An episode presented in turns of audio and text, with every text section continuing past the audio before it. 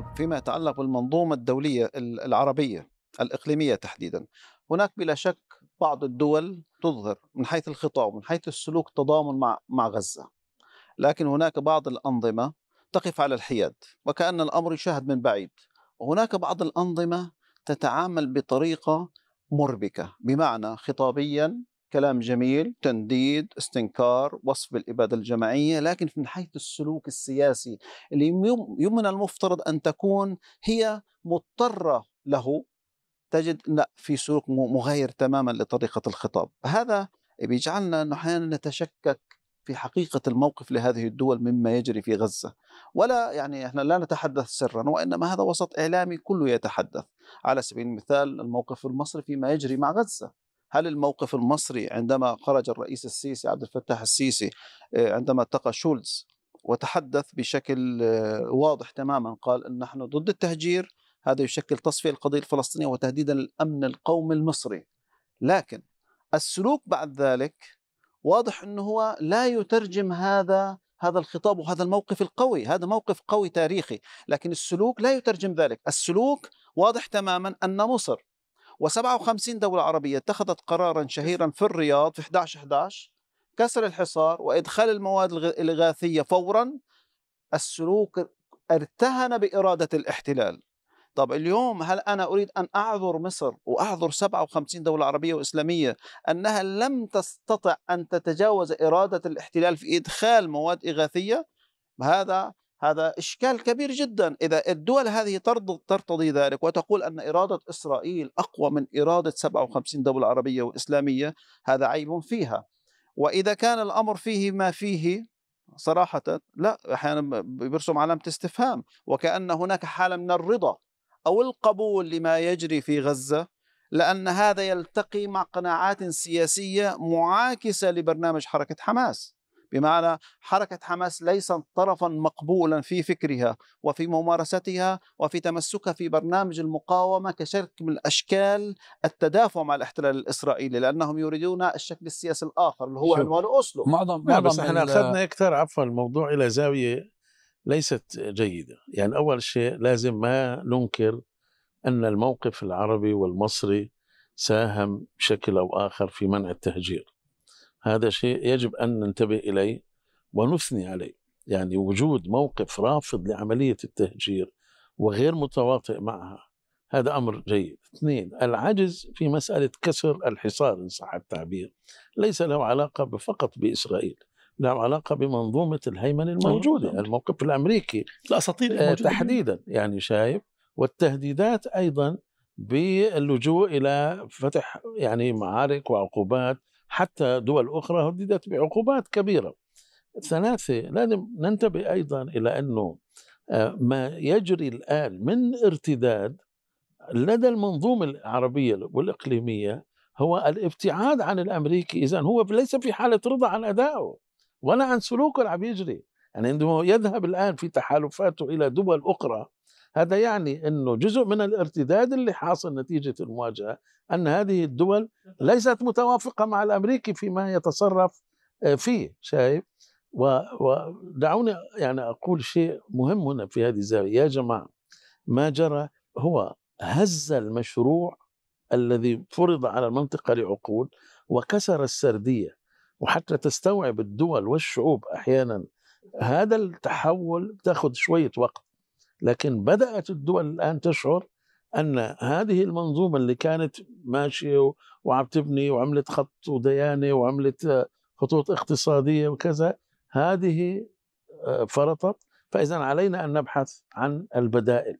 هذا الآن هو نقطة الاستثمار اللي التوصيف اللي, اللي تفضلت فيه توصيف أنا أحسب أنه دقيق لكن السؤال الذي يبنى عليه هل اليوم عندما نتلمس حالة العجز لدى الدول العربية ونتلمس حالة الهيمنة الأمريكية عليها لأننا هي هي بشكل أو بآخر تمنحها الشرعية أو شيء ما من الشرعية الوجود والبقاء.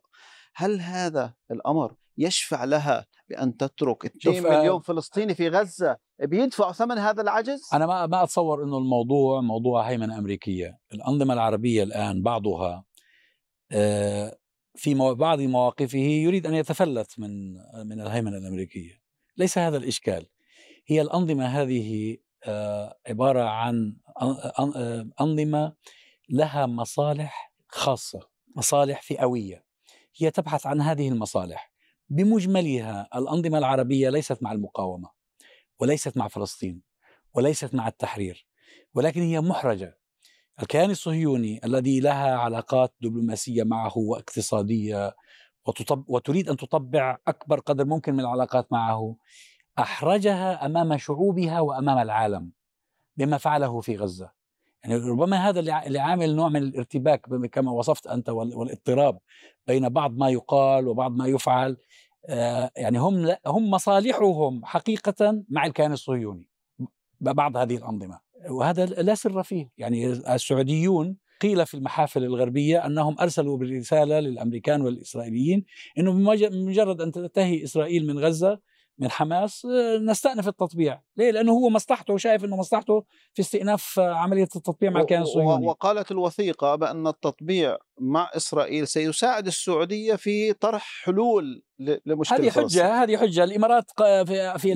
أبراهام أكورد قالوا نفس الكلام قالوا أنهم بيوقعوا اتفاقيات أبراهام من أجل أن يخدموا القضية الفلسطينية لكن هم الحقيقة قلبهم مش على القضية الفلسطينية. أنا أنا يعني ربما لا أميل كثيرا آه، للاستناد إلى بعض ال- المصادر سواء الأمريكية أو الإسرائيلية. ثبت أن الكثير من المسؤولين ال- في هذه الدول في الغرب بشكل عام تتعمد يعني الكذب آه، البواح الصريح.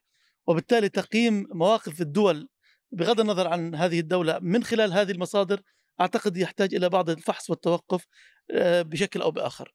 المؤكد أن أغلب هذه الأنظمة تريد أن تحافظ على الاستقرار. من الواضح جدا من الواضح جدا أن من يشكل خطر أساسي على الاستقرار في المنطقة هو إسرائيل. وهذا يعني هذا سيجعل هذا بقناعة بعض الأنظمة العربية ليس نعم، ليس نعم. بالضرورة يعني حبا يعني بقناعة مصر والأردن والإمارات ليس حباً أو والسعودية كرها. والبحرين ليس أن, حبا أو مصر كرها أن إسرائيل تشكل تهديدا لأمن شعوبها ومصالحها نعم، يعني وأمنها القومي عندما بالمنطقة عندما لا عندما لا للتطبيع مع إسرائيل. عندما ذهبت هذه الدول إلى التطبيع هل كانت هل هذا هذا عندما ذهبت هذه الدول إلى التطبيع ربما اعتقدت في لحظة من اللحظات أنها قادرة على ترويض أو أو لا أو لا لا لا. أقول لك ليش ذهبوا إلى التطبيع؟ هم ذهبوا إلى التطبيع لأنهم شعروا أنهم هم والإسرائيليون في خندق واحد في مكافحة رغبة الشعوب العربية في الحرية. هذا الصح هذا الصحيح بدليل هذا أن أحد التغيير الأوجه هذا أحد الأوجه. التغيير الذي حدث في دول التطبيع يقدم مؤشر على أنهم ليسوا معنيين بطموحات إسرائيل السياسية والعسكرية بقدر ما هم يعني معنيين بتكييف الواقع الداخلي في دولهم بما يتفق مع المعايير الأمريكية والإسرائيلية، بحيث أنهم ذهبوا إلى التطبيع بشعوب خانعة، بشعوب تفكر بطريقة مختلفة، بأنماط جديدة من الحياة التي تبرهن على أن هذه الأنظمة بالفعل متسقة مع الطموحات الإسرائيلية مع القيم والمعايير الأمريكية إلى آخره. يؤسفني القول أن الذي يسمح اليوم بدخول المساعدات إلى قطاع غزة هي الولايات المتحدة الأمريكية وليس مصر وليس جامعة الدول العربية وليس الدول العربية الوازنة للأسف الشديد. يعني إذا افتر... إذا لم تختبر إرادة مصر فيما فيما يتعلق بمنع تهجير الشعب الفلسطيني كان ينبغي أن يكون هناك خطوط حمر مصرية في غزة. بمعنى أنك ممنوع تضرب في جنوب غزة. ممنوع. مثل ما عملت في في مثل ليبيا على الأقل مثلا. مثل ما عملت في ليبيا وأنا أعرف إنه الخطوط الحمر لم تكن مصرية في ليبيا، كانت خطوط دولية أيضا، يعني مصر عبارة عن يعني عبر بلسان مصرية عن عن آه، عن عن اولويه دولية. كيف تنتظر يعني أنا أنا يعني كيف ستمنع التهجير؟ إنه لا هو إسرائيل كمان هو منعه للتهجير ليس حرصا على القضية الفلسطينية هو يخشى على الاستقرار في داخل بلده لا، ما هذا ما يعني يعني أنا أنا أتساءل كيف كيف. ستطبق هذا القرار؟ يعني أنت تترك إسرائيل تقتل الفلسطينيين وتدمر منازلهم وتحول كل قطعة أرض في غزة إلى منطقة غير آمنة، سيضطر الناس هؤلاء في نهاية المطاف إلى الذهاب باتجاه الحدود المصرية. وهذا ما أنت- منه غوتيريش أنت في هذه الحالة ستحرك قواتك لتقتل الفلسطينيين لكي تمنع التهجير. لا يستطيع ولا كيف كيف كيف ستتعامل مع هذه القضية؟ كيف ستتعامل؟ نحن نمارس نفاق ونغطي على نفاق غوتيريش بالأمس أستاذ ياسين ونغطي على مؤامرة غوتيريش بالأمس على فكرة ال- الرسالة التي أرسلها وفقا للبند 99 وهذا الذي أزعج الصهاينة قال غوتيريش الآن غزة تتعرض إلى كارثة قد نصل إلى مرحلة يكون هناك تدفقا جماهيريا إلى دول الجوار نتيجة القصف الإسرائيلي. ولذلك قال أنا أطلب, وقف العدوان. أو وقف القصف الذي يجري على طيب غزة النظام هذا الرسمي هذا مؤشر ويليه ويليه أيضا ملاحظة استكمالا اللي تفضل فيه أستاذ بس ياسين كان في نقطة مهمة. أستاذ الآن إذا مصر تعتبر أن ذلك لاش نتكلم عن فلسطين نتكلم عن أن ذلك لا يناسبها ولا يناسب مصالحها منس- آه، مصالحها وقد يشكل الوجود الفلسطيني تهديدا لاتفاقية السلام كما تحدث آه، الرئيس عبد الفتاح السيسي طب ألا هذا لا يستوجب أخذ إجراءات استباقية لمنع إسرائيل من تنفيذ هذا السيناريو ماذا يعني وجود ماذا يعني وجود مليون وتسعمائة ألف فلسطيني مليون عفوا مليون وسبعمائة ألف فلسطيني في مناطق الجنوب عندما يقصف مليون وسبعمائة أين سيذهبوا؟ الفلسطيني لا يريد الهجرة وأنا متأكد تماما كل فلسطيني موجود في غزة لا يريد أن يخرج من غزة البتة لكن تحت القصف قد يندفعوا باتجاه وين؟ باتجاه مصر دفعا يعني. يعني، ب... آه، هروبا هروبا نحن- من, من القصف.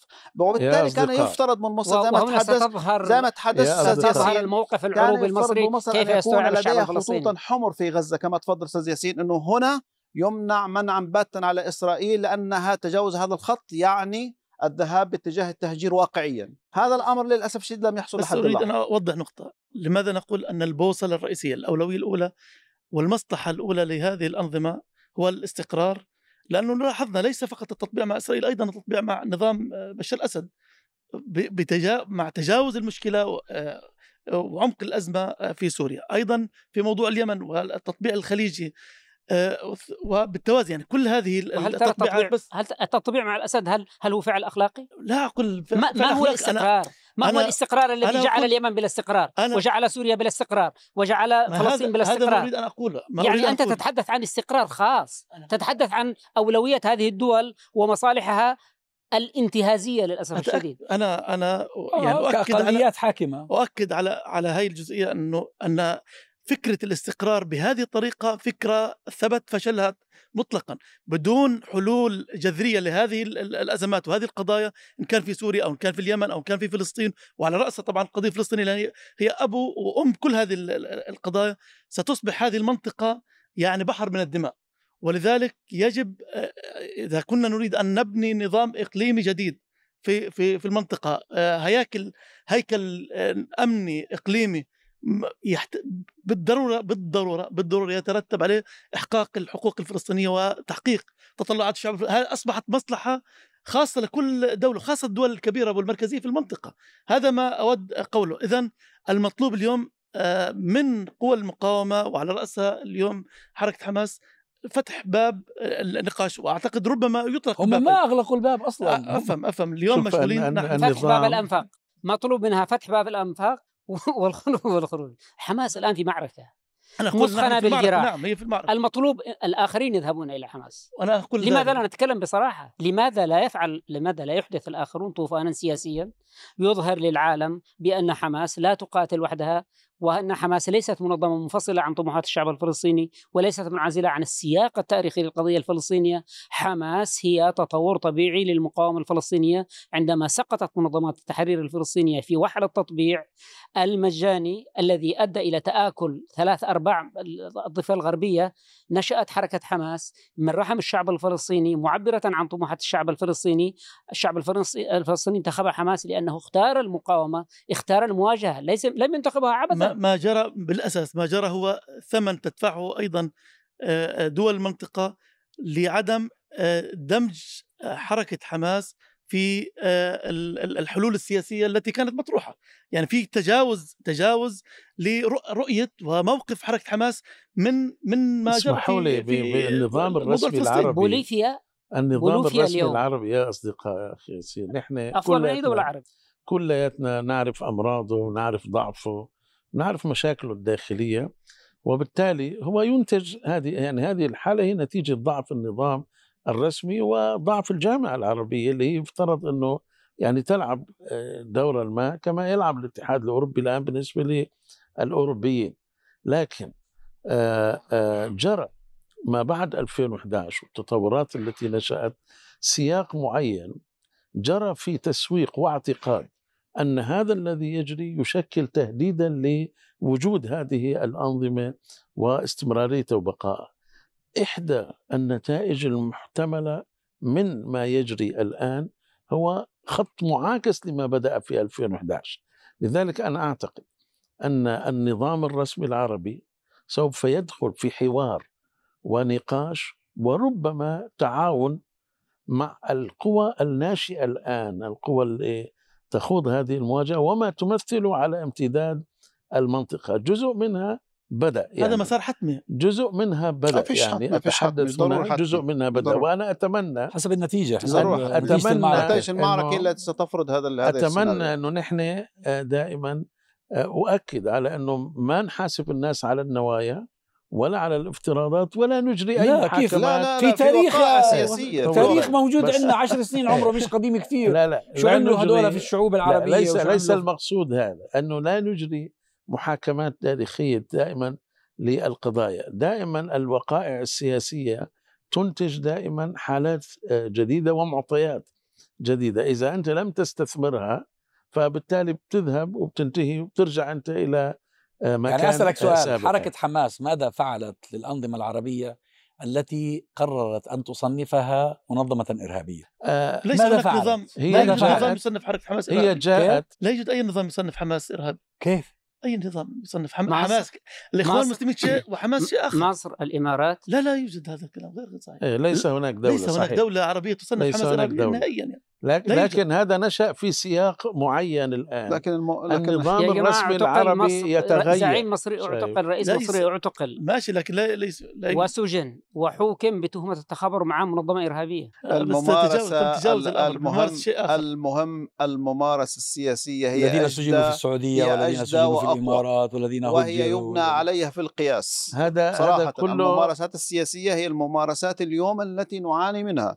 اليوم غزة تعاني من الممارسات السياسية العربية. أنصن إن إن قيل عنها آه، متخاذلة أو ضعيفة أو عاجزة لكن هذا هو عبارة عن يعني ثمن السؤال يدفع. السؤال الذي يمكن يسأل لك ولمن يتبنى هذه الرؤية. عندما أقدمت غزة على هذه العملية هل كان لديها تقييم آخر للنظام الرسمي العربي؟ إنه النظام الرسمي العربي سيفعل في كذا؟ حالة انهيار أصلا. أنت تعلم إن بس أنا أقول يعني لك أي قارئ استراتيجي بيعرف النظام الرسمي العربي ما. هو.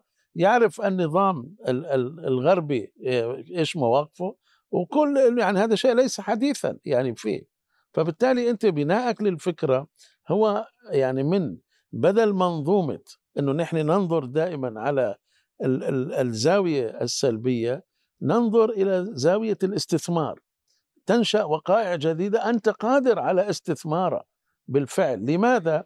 لأن المشروع أو الجهات التي فرضت حالة الضعف والانكسار وأضعفت هذا النظام والمنظومة هذه نحن هي نفسها الآن نحن في اليوم ازمه في, ال- في يعني عمر شايف؟ المعركة 62 يوم أنا بقيت على الإعلام أتحدث عن إيجابية والأمل والتطلع والترقب لموقف عربي رسمي ينقذ غزة من فكرة التهجير قبل خمسة أيام تب- أو بعد الهدنة تبدى لدي أن الحديث عن هذه الزاوية الإيجابية اللي تفضلت فيها هو أشبه بمحاولة مساعدتهم في تغطية العيب. فأصبحت أقول أنه عندما وصل الحال في فلسطين إلى مستوى قريب من التهجير مع مع التأكيد أن ما يجري هو عبارة عن مجازر وحرب إبادة وتدمير شامل لقطاع غزة. كان يفترض بالدول العربية أن يكون موقفها أرقى بكثير مما هي عليه.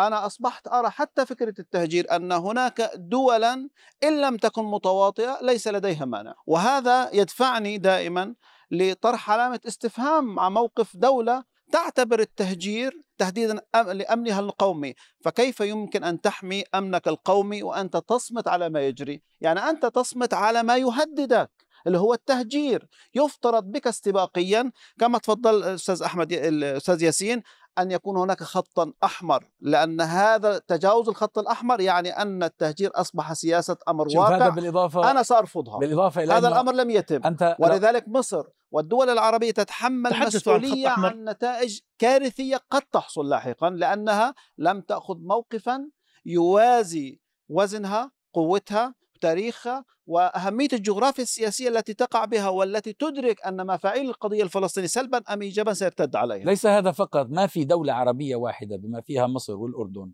ممن لهم علاقات دبلوماسية كاملة وتجارية مع الكيان الصهيوني مجرد هددوا تهديد مجرد تهديد بقطع العلاقات.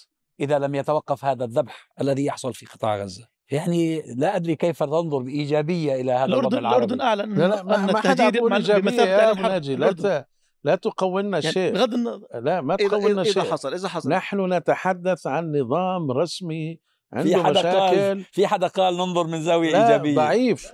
لكن أنت عندما آه، هذه المواجهة بدأت أنت لديك تقييم استراتيجي تعرف في مستوى هذا النظام وطبيعته. وبالتالي حتى لو أوقف تجارة وقطع العلاقات هل سيغير هذا في موازين؟ هذا لن يؤدي إلى تغيير لا أنا فلا- بتأكد إنه لو, ولكن لو أنا هددوا إسرائيل لو أنا- هددت إسرائيل بقطع العلاقات على الأقل من الأردن ومصر وتركيا لو هددوا بقطع العلاقات لما لما صارت المذابح. خذ شاهد الضغط شاهد أستاذ أحمد خذ الضغط شاهد اسمح لي. 2012 ماذا الضغط- فعل الرئيس المصري آه، محمد مرسي محمد الله مرسي؟ عليه. الضغط ليس على إسرائيل. طبيعة المعركه تغيرت. الضغط ليس على إسرائيل. إلى غزة عنوة. يا لن غزة. نترك غزة وحدها. هذا يا. أصدقاء 2012 غير الضغط 2023 صدقوني. الضغط ليس على الوضع إسرائيل. تخل... تغ- وضع تغير الفلسطيني أحسن. يجب أن يكون مركز. الآن التأثير هو في واشنطن. وليس في أيوه إسرائيل. بالضبط واشنطن نعم. واشنطن هي التي صاحب بيدها القرار. قرار استمرار ووقف هذه المواجهة. ولذلك ال- القمة وبالتالي عندما تتحدث عندما مع النظام الرسمي العربي. شكلت لجنة لتذهب لواشنطن. وهذا سيذهب الآن. هذا هذا سي- سيأتي بنتيجة إلى غزة نتيجة ليس اللجنة. يجب أن يكون هناك مجموعة تحركات وقوى تأثير. النظام الرسمي العربي ضعيف لكن له مستوى تأثير معين. إذا في عندك قوى أخرى يجب أن تتحرك. عندك قوى داخل أمريكا خارج أمريكا. إذا وصلت الإدارة الأمريكية إلى قناعة أن السلبية أن هذا الحريق بدأ يدخل إلى البيت وأن السلبيات القادمة في الاستحقاق القادم بالنسبة لديها كبيرة سوف تؤدي وقرار وقف الحرب بالنسبة إلى تليفون لا ليس أكثر. يعني أنا غير مقتنع أبدا بأنه سيستطيع لا نتنياهو ولا غيره صحيح صحيح هو يقول هم اللي. بيسلحوه ول- نحن الحق- نتحدث يعني يجب أن نقول عندما يكون هناك موقف جيد من جهة يجب أن نقول هذا موقف آه، جيد. نعم نعم لا خلاف لا خلاف وعندما يكون هناك أيضا شيء آخر يجب أن نقول أنه مركز الفعل هنا